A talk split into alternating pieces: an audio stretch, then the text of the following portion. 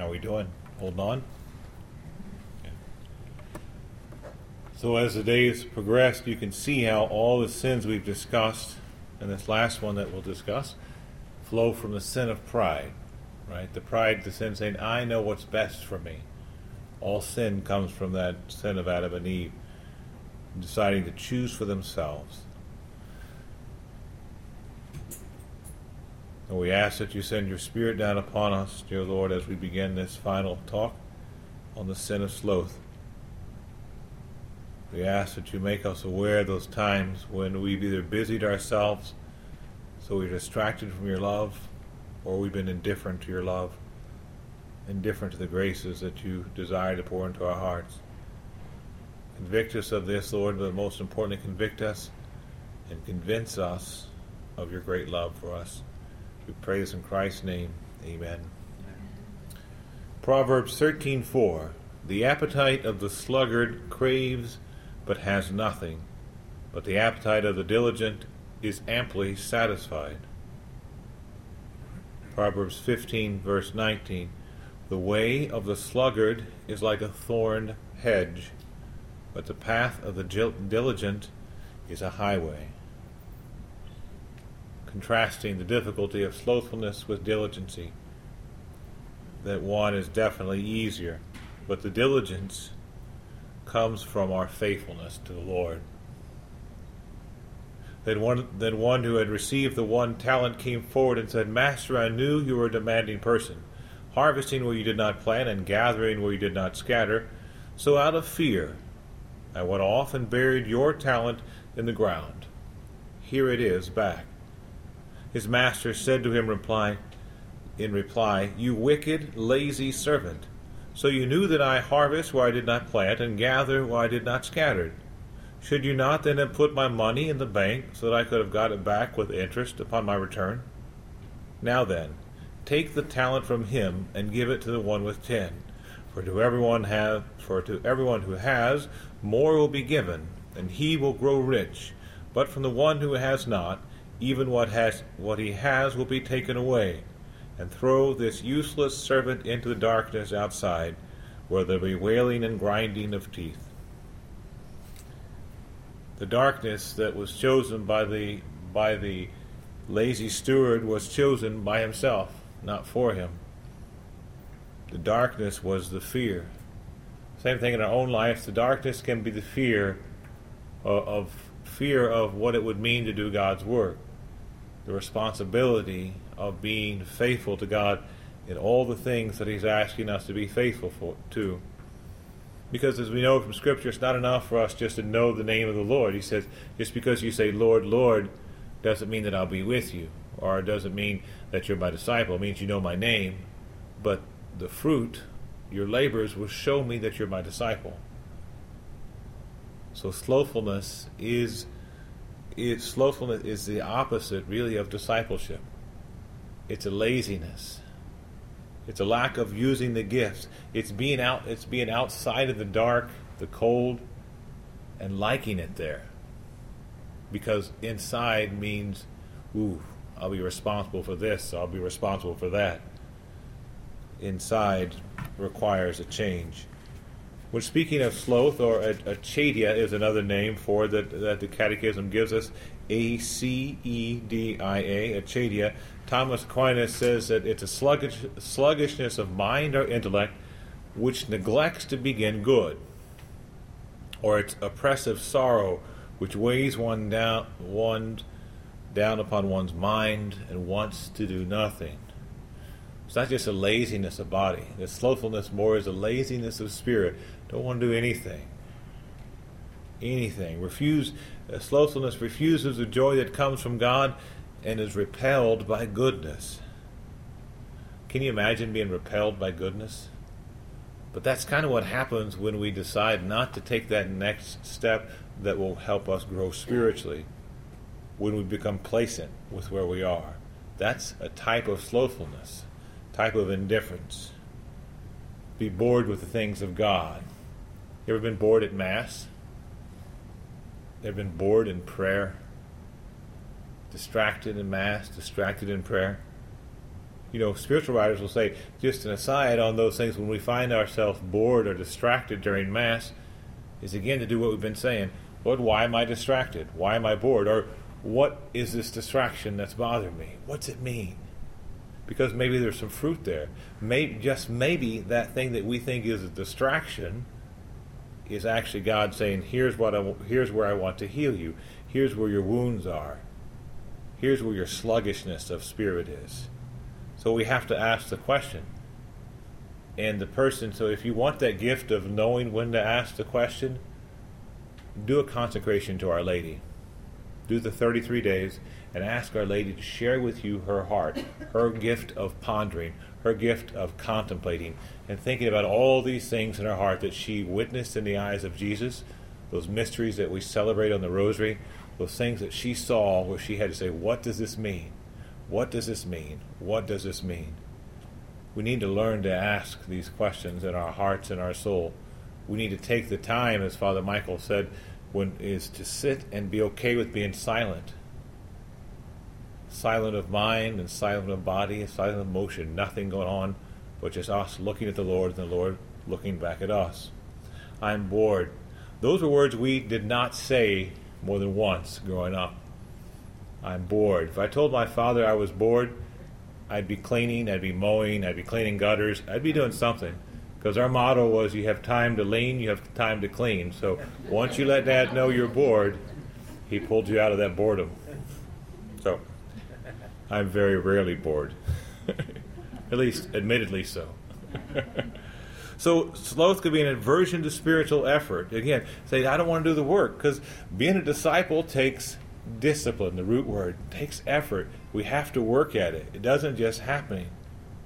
It's a, and it's this aversion to living a life of grace, and not just living a life of grace and living within the grace God has given us, but increasing that grace. The lazy servant. I just kept what I did. The lazy servant was not just lazy; he didn't even use what he was given. You know, had he had he lost it, you know, and had he has he just spent it and had made a bad investment, it, it wouldn't be at least he tried, but he did nothing. And so there was a sin in doing nothing. An aversion to spiritual things. How many? what percentage of our Catholics today do you think, on a regular basis, skip Mass? How much? Pretty close, yeah. So it's it's it's over it's a, it's over three quarters, so seventy five percent plus and pro- and probably because of work and things like that, holy days of obligations aren't as aren't as easy in our in our society as other societies. But that's what Jessica was talking about. That we work more than any, any other society because we do too much. We, we busy ourselves too much. That's another form of slothfulness. Did you know that? Busyness is a form of laziness. Think about it. Busy yourself with other things. Father Michael, what he said. If we're if we're in prayer, we have to be reading and busy. That's laziness. We're not doing the work. We think we're doing the work, but maybe we're not supposed to be reading the Bible or reading that spiritual book or doing that or doing the rosary or just keeping busy. There also, those are good things. So hear me same thing same way as Father was saying, it's good those are good things. Definitely good things. But the Lord, what do you want me to do now? It's again asking the question, Lord, let's pray the rosary now. And maybe pray it slowly. But it, to when you do have times of prayer, maybe decide so if say you do a half hour a day of prayer. So half of that then, or a third of that, decide a third of that's going to be doing nothing, just sitting. I know slothfulness is doing nothing, but this type of nothing is doing nothing and just looking at the Lord, being with the Lord, being present. Everything else aside, just it's going to be difficult if you're not accustomed to it. It's going to be difficult. You're going to want to have it out. And one thing I would suggest if you if you use your phone for prayer and things like that, don't use your phone for prayer because if you get a text or an email, that's going to pull you up out of out of that time of prayer. Just a suggestion. so skipping mass, we'll get into that a little bit later. Some of the side effects of that. So slothfulness, again, it's this form of depression or discouragement. Lacks ascetical practices, meaning, meaning that we don't deprive ourselves of things. We don't ever make sacrifices we're gluttonous, as, as Father was sharing in things. So we always feed, feed, feed, feed, feed, feed, and never allow God to feed us. And when we feed ourselves, when we continue to seek these things out, it's like we're taking. right? We're not allowing the Lord to feed us. That's why that's why when we when you come to communion, you don't take communion. You receive communion. It's given to you. Think of that symbolically. Receive, receive, receive the body of Christ. Slothfulness causes a decreased a decreased vigilance in our prayer. You know, maybe we get up a little 10 minutes later one day, the next day 15 minutes. And maybe because we're busy, eh, we cut prayer in half. One of the most beautiful things, which is hard to do, and I've not ever been able to do it yet. I, I know it, but I can't do it yet. Mother Teresa would say when she had, she prayed an hour a day, and when her day was extra busy, she prayed two hours. All the time. That's why her ministry was so fruitful. How much more would ours be if we applied that same uh, uh, multiplier to our prayer life? Slothfulness is a carelessness of heart. It's like, eh. You know, we're not worried. We're, we're we don't have the custody of the eyes when we're in the internet, when we're out in public and things like that. Custody of heart, right? There's a carelessness. We put ourselves in positions that are going to cause us to fall into sin. And we know it, we just don't care. We think we'll be strong enough. Sloth resides in both in the mind and in the will. And Thomas Aquinas says it's one of the most dangerous of all the vices because it inclines us to habits of sin by weakening our will. Excuse me. And what happens is when we incline ourselves to this weakness of sin, we find ourselves caught in a net or in, if you think of um, what the, straight jacket, we don't want to get loose. We don't want to be free. We're just caught in this web, and we're okay with it because it weakens our will, and we don't even have the desire to fight, so we don't. We neglect our duties when we're slothful, spiritual and temporal duties. And we don't follow through on resolutions when we're slothful. Eh, you know, we lose steam. We lose focus. And sometimes these resolutions, maybe these resolutions were based in our own self worth and not based on what God is asking us to do. So if we make a resolution, that's why it's important when we make Lenten resolutions to say, Lord, what is it you want me to do? And then we can do it for Lord. We're doing it out of out of love. The motivator, the animator is love and not self worth. Slothfulness can make us melancholy or sad. And this sense of being melancholy, this sense of being sad, is really a secret anger toward towards ourselves a lack of love, a lack of appreciation. Again, that low self esteem that we talked about uh, when, when we were talking about envy and comparing ourselves causes us, again, not to have the courage to break free. And, and then this, this being, being caught in this web, being in the straitjacket of sin, then we fall into other sins because the enemy then can lead us to wherever he wants us to go. And we don't care we don't. It's not that we don't care, maybe as much as we don't know we should care, because once we realize we should care, it's broken. The net's broken. The power is broken. Sometimes when we're slothful, we become more concerned with finding the consolations of God. Right? We want to be we want to be made to feel better. We want this. We want that. But we're not really seeking, as we know, the God of consolation. We're not seeking love. We're seeking our own needs. We're seeking our own wants, our own desires, rather than seeking God for God's sake it flip. That's what sin does. Sin reverses the order of things. Sin is disordered. It's a disease, right? We're, at, we're not at ease with God. We're not at ease with our calling. Slothfulness can cause us to grumble even when we're doing good things. Ugh. You ever done that before? In the midst of doing something that's good, something that maybe you wanted to do, you had the zeal to do, to say yes for, but then when the time came, it's like, ugh. it's that long sigh, right? And it's hard to do it joyful. God loves a joy, joyful giver, so give it all all you got, right? My sisters would say that to me if I looked sad, so I, I, I would say, I'm going to give you all, all, all I got here in a second if you don't be quiet. we never fought. We never fought. but to be joyous, you know, that's why we combat slothfulness of spirit when we grumble, is to be joyful. If we find ourselves grumbling, step back, say, Lord, I, and tell the Lord, Tell the Lord, Lord, I'm grumbling. I don't need to be doing this. Give me your joy. Help me to do this. And then decide, make a choice, because it resides in the will, make a choice in the will. I'm not going to grumble. I'm going to be happy about this. Again, busy doing things for God rather than being with God. That makes sense, does it? Someone who's always doing things for God, you would think them of not being slothful, but maybe they're avoiding being with God because God wants to heal them of something. Because, you know, sometimes wounds become our identity, right? Sometimes our past, our pain, we like being there. And so we don't want to be with God because we know God's going to, intuitive, we know God, intuitively, we know God is going to heal that. So we stay back. No, you can't heal this. We don't want you to heal this. We wouldn't say that, but spiritually that's what's going on because then once we're healed, part of that slothfulness is then there's responsibility not to live out of that old shoe anymore or that, that old pain. And this old shoe or old, old pain is, for instance, um, when you think of a mistake you made, does the same thought of, one, of a mistake come back to you time and time again? I mean, you think of something, oh, I really regret that. That's an old wound. That's an area where God wants to heal you. Does that make sense? And so sometimes we can live there. Sometimes, sometimes when we think of ourselves, we can think of that failure, that lacking. Or for others, we can think of that failure or that lacking. So that's where we have to get out of slothfulness. Then we say, Lord, bring me out of this. Change me. Jesus told his disciples, The kingdom of heaven will be like ten virgins who took their lamps and went out to meet their bridegroom. Five of them were foolish, and five were wise. The foolish ones, when taking their lamps, brought no oil with them, but the wise brought flasks of oil with their lamps. Since the bridegroom was long delayed, they all became drowsy and fell asleep.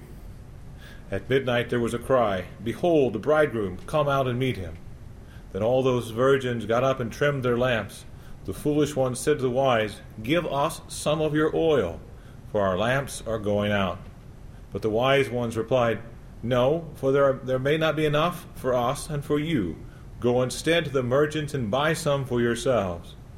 While they went off, off to buy it, the bridegroom came, and those who were ready went out to the wedding feast with him.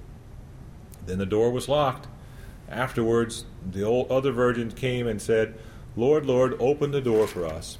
But he said in reply, Amen, I say, I do not know you. Therefore, stay awake, for you neither know the day nor the hour. That's a tough scripture, isn't it? At first glance, it seems that the wise virgins are being selfish, doesn't it? Share some of your oil. Right? but that's not what it's about. It's not about that they weren't sharing. It's about the slothfulness, the laziness of the ones who chose not to be prepared, who chose not to be diligent. Can you give your children your faith, or can you teach them about faith? You can teach them, so you can't give it to them. The see, that's the point. They couldn't give them the oil. They couldn't give them the the oil is their relationship. The oil is the love of God they had received that kept their hearts on fire with God's presence. They couldn't give that away. They could only allow that light to be burning and encourage the foolish virgins to be prepared. But in their laziness, in their slothfulness, they stayed back and didn't care, didn't know to care. And so they weren't allowed in. They were out in the darkness again. Anytime we don't allow God's love to fill our hearts, we are in the darkness. Our lives are not revolving around the sun, Jesus Christ. Have to again focus our gaze, center our lives. Sloth can make us again indifferent. I'm a good person. You ever said, ever heard anyone say that? I'm a good person. When someone was saying that to justify something else, well, I'm a good person. God loves me. I don't need to go to confession. I don't need to go to mass all the time. Well, I didn't make it, but God loves me. I'm a good person. That's indifference. It could be true, a good person, but maybe a slothfully good person, right? I'm not saying so, but but maybe that's part of what's going on there. Is there's that indifference. Again, that 75% plus of don't attend Mass. And I wonder in the 75% of that, of that stat who don't attend Mass on a regular basis, I'm wondering how many in their slothfulness, when they do return to Mass, receive communion and still don't go to confession. receive the Lord unworthily. That's, you know, those are things we have to pray for as a body of Christ, that the Lord not be desecrated in the Eucharist like that. Because as was was the Father who shared about the the rock or the water, like water pouring off a rock. That's what the grace is when we our hearts aren't disposed towards the Eucharist. Show of hands. Not about sin. Not about sin. How many are hoping for purgatory? All right. How many are hoping for heaven? Right? Okay. So, because we began to we began to see purgatory as a get out of jail free card into heaven, but why are we shooting for the middle ground? Right? I, I don't ask Our Lady much, and this is what I ask of Our Lady for myself. Uh, the day I want to die is Divine Mercy Sunday. I think I've shared this with you before. Divine Mercy Sunday at Mass, by the way, after I re- just after I receive the Eucharist. So if you're at that Mass, I'm sorry, but I want to have prayed, gone to confession before Mass, and said the Divine Mercy Chaplet after that, and then had Mass and done my penance. That's all I ask of Our Lady. Because you know the promise if you die, die on Divine Mercy Sunday, having gone to confession and prayed the chaplet, you go straight. So that's my hopes. so, so, I'm hoping for heaven, but but I realize we got to do the work to do it. We have to get uproot sin in our lives, and, and as me as well. So let's not shoot for the middle ground. And I'm not saying that you're being slow, that we're being slowful. We're shooting for the middle ground because that's a hope for heaven. But we need to shoot. Let's be our best. Let's let's expect that we're going straight when we die. That on our deathbed, the priest is going to be there and say, "I absolve you of your sins, and I grant you apostolic pardon according to your sins, the Father, the Son, and the Holy Spirit." And we go straight. That's what we pray for, and we live our lives, and we and and, and so the promises that Christ makes to us in this regard will get will bear fruit. Three ladies this week in, in our my parish St. Bernard's passed. Each one of them, by the grace of God, were able to receive that apostolic pardon at their death. They died about an hour after that. Those women went straight, went straight up. If they didn't go straight, it was it was in a few seconds, because of God's grace and because of their prayer, because and because as they received it, they believed it and they united their sufferings and pains to the cross. So all great gifts. So sloth is foolishness. It can be caused by a lack of trust in God. Again, running out of oil. To think sin that is think that sin is relative. Oh, that's a sin for you, but it's not. A, I don't believe it's a sin, so it's not a sin for me. Some sin is black and white. Most all sin is black and white, right? But at times, maybe subjectively and objectively speaking, the culpability is different. But sin is sin, and that's what we have to remember. There is sin in the world, and we are sinners because He came to save us. We need it. It's okay that we need his love because that's why he came. That's what attracts him to us, little flower says. Philippians, I can do all things in Christ who strengthens me. This is remedy to remember that Christ is our strength. Psalm 73, verse 28. As for me, to be near God is, is my good, to make the Lord my refuge. So we can attack our inclination to slothfulness or to laziness through fervent prayer through receiving the sacraments as frequently as possible. Eucharist on Sundays, reconciliation. You know, I did suggest once a week, but try try then try for more than once a year. Spiritual readings. Find books that are going to edify your mind and your soul. Devotion to the Holy Spirit. Lord, pour forth your divine love upon me. Pray that prayer to ask the Holy Spirit for all these gifts we've talked about today, all these remedies to, to the sins that could be in our heart, to ask the Lord for those gifts. Attack it by being a disciple. And being a disciple doesn't just happen. We don't just say, Lord, Lord, and then we're a disciple. As, you, as we talked, spoke of earlier, disciple, the root, a, root, a word in there is discipline. We have to follow the discipline of being a disciple. We have to fall, have to play on the playing field of the Ten Commandments, receiving the Eucharist, that all the sacraments are going to give us grace and being transformed. to ask for the gift of discernment. Lord, help me to discern what your will is. Help me to know what my mission is. Because when we go forth in Mass, we're being sent out on a mission to share God's love, to share the truth of who He is and who we are in the light of Christ's love. Because we don't know who we are until we know who we are in Christ. And when we can have that confidence of identity, we can teach others about it. we, the wise, wise virgins full of God's love, can help others light their own lamps with the faith of God's presence. What is my mission? Father Bob Barron, in in his um, when he speaks about sloth and zeal, says that if we want to know our mission, then start doing works of mercy, corporal works of mercy.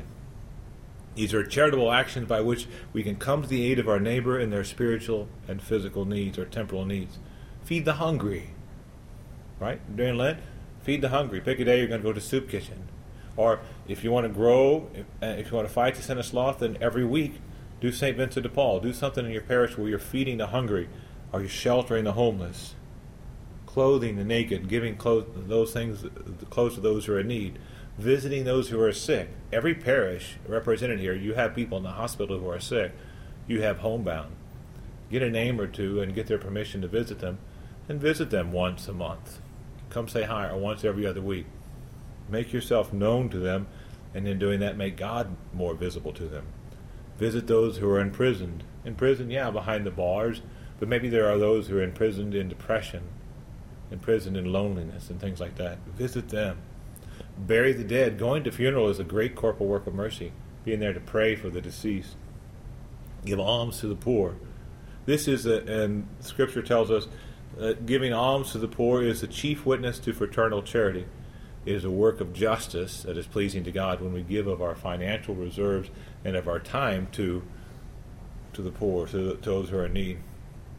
St. Gregory the Great wrote that when we attend to the needs of those in want, we give them what is theirs, not ours. More than performing works of mercy, we are paying, paying a debt of justice. And what he means by that is that when God gives us gifts, they're meant to be shared. So sometimes the gifts of our finances, if we have them, they're meant to be shared with others.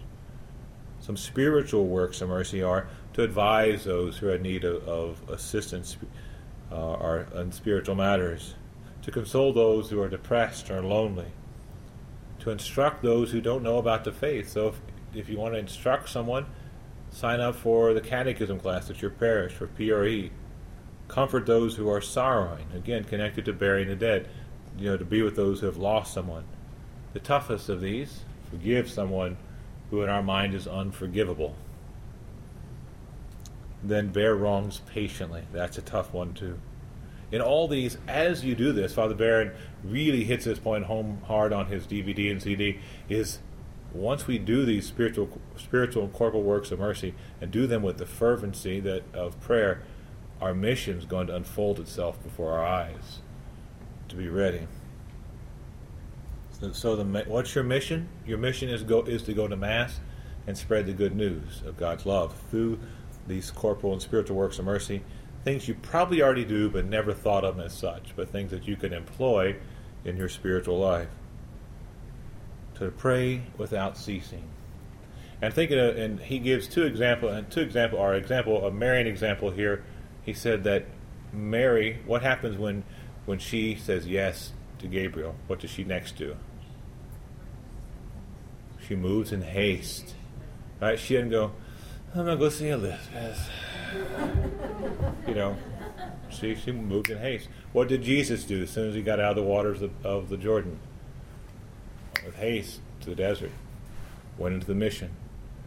Right? The Spirit moves us into mission and into submission, submitting to God's Word and His will. So prompt obedience. And what's the best thing we can say with Jesus as we fight sloth?